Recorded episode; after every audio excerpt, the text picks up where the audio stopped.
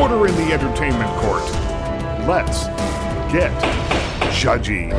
Happy New Court Year. is now in session. Happy New Year, Judge Crouse. Happy New Year to you. Nice to hear your voice. It, uh, yeah, I can't believe another year has gone by.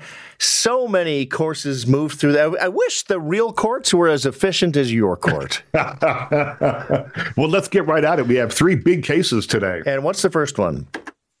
The New York Times is suing OpenAI and Microsoft, accusing them of using millions of the newspaper's articles without permission to help train artificial intelligence uh, technologies. The Times said it's the first major U.S. media organization to sue OpenAI and Microsoft, which created ChatGPT and other AI platforms over copyright issues.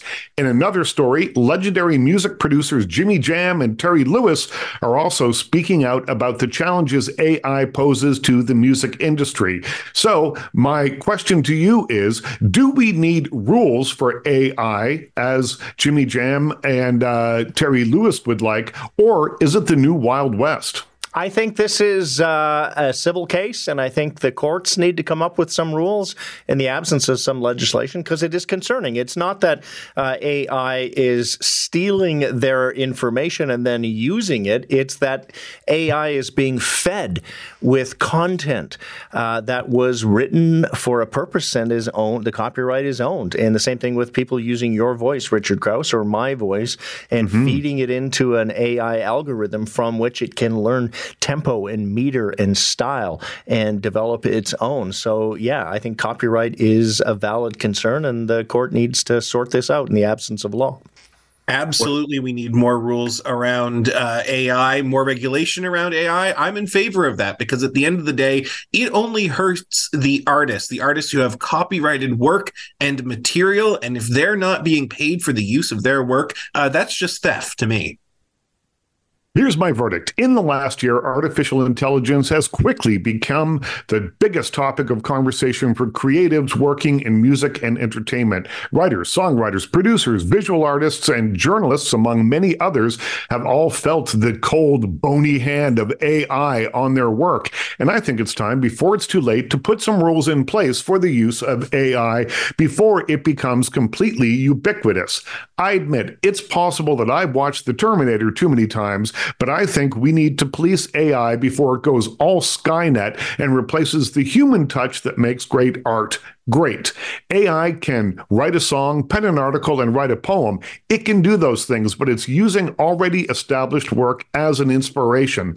I know artists do that as well. Pablo Picasso is widely quoted as having said that good artists borrow, great artists steal, but good artists take what they've learned and filter it through their very human imaginations to create something new, something inspired by their own sensibilities.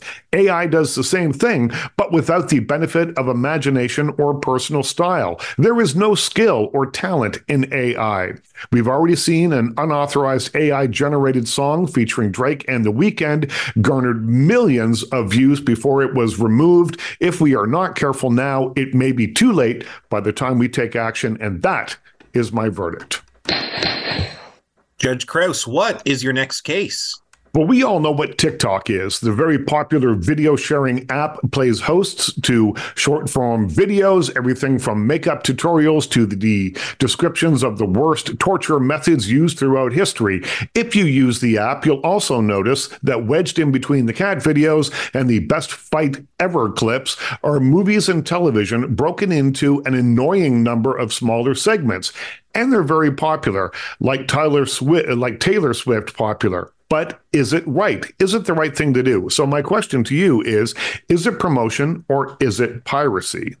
Oh, it's absolutely piracy when you're uploading whole episodes or movies onto TikTok. And my goodness, I, I didn't think there was a worse possible way to watch a movie than on your phone. Turns out it might be even worse on TikTok. However, I do think we should be careful to protect users who are using materials to, to create film criticism, right? To, to generate new critical discourse around these movies and TV shows using those clips. But at the end of the day, if you're just uploading whole movies, movies or TV shows, uh, that absolutely shouldn't be happening. I think even if you're putting together compilations, best, funniest uh, pranks from The Office, for example, that is piracy. We already have fair use copyright laws that allows for what Ben is talking about, but it wouldn't allow for what a lot of people are using it for piracy.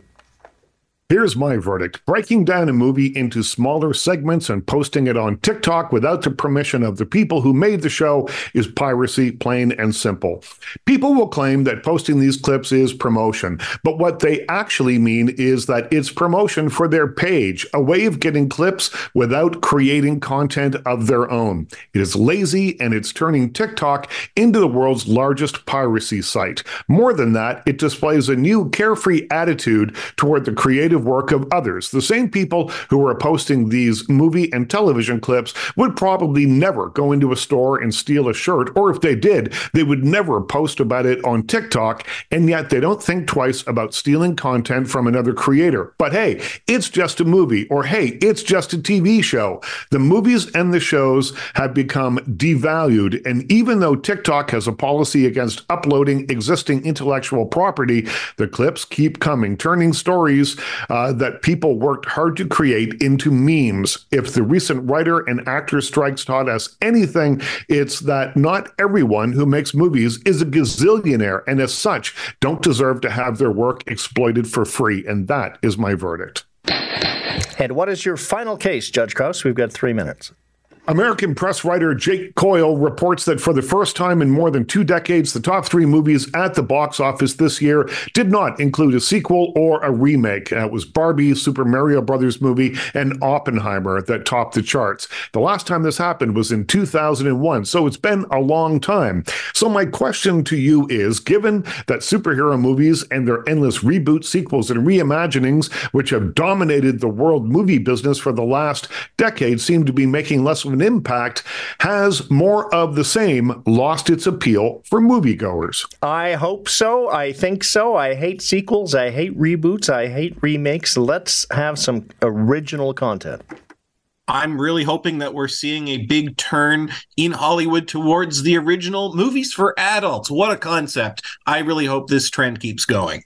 Here's my verdict. Eight years ago, Steven Spielberg predicted that the superhero movie would one day, quote, go the way of the Western. Turns out Spielberg may know a thing or two about how the movie biz works. Nothing lasts forever. There was a time when John Wayne and Randolph Scott were guaranteed to draw a crowd, but those days have passed. The movies, like everything else, are cyclical. I don't think superhero movies are exactly kryptonite to audiences. After all, Guardians of the Galaxy Volume 3 made almost $900 million worldwide, and Spider-Man Across the Spider-Verse did almost 700 million. But there seems to be a shift away from spandex and capes. When a three-hour black and white biopic about a theoretical physicist can make almost a billion dollars at the box office, something is definitely up. Disney head honcho Bob Iger acknowledges that superhero movies have suffered greatly from too many films and series, leading to quote diluted quality. Now it's up to Hollywood to embrace the change, to read the room, and embrace the shift in audience attention. And that is my verdict. Goodness, three for three today, Richard Crouse. I like it. There you go. And I, I, let's get some. There are talented people in Hollywood, and even more talented people that Hollywood could discover who have original ideas. Let's go find them, I say. I'm all here. for it. Richard Crouse is uh, our judge during Entertainment Court. He's also the host of the podcast Last Call with Richard Crouse. Thanks for your time today, sir. Have a great, happy New Year's Eve. Also, I will. You too. Thanks to Ben Harrison, my producer and uh, co host during the Entertainment Court session, who also was correct, I think, three for three. That doesn't happen very often. Coming up next, Matt Cauz from TSN will join me, and I will put to him either the question, what went wrong or how did they pull it off? Canada versus Sweden has completed.